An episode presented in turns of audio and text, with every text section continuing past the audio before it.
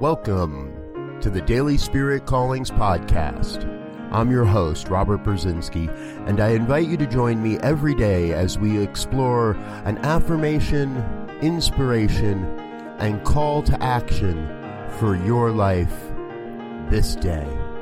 And today is March 29th, 2018. Here is our Daily Spirit Calling.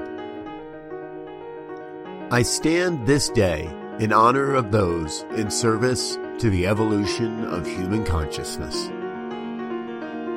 In some ways, we all serve the evolution of human existence on the planet and beyond. We each serve in ways others cannot, and together we are creating a world that works for all.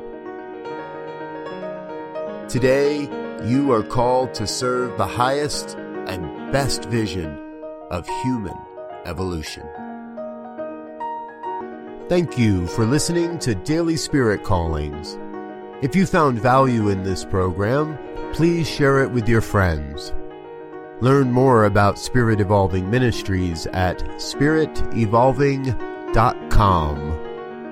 Until next time, peace and blessings. Go forth and prosper.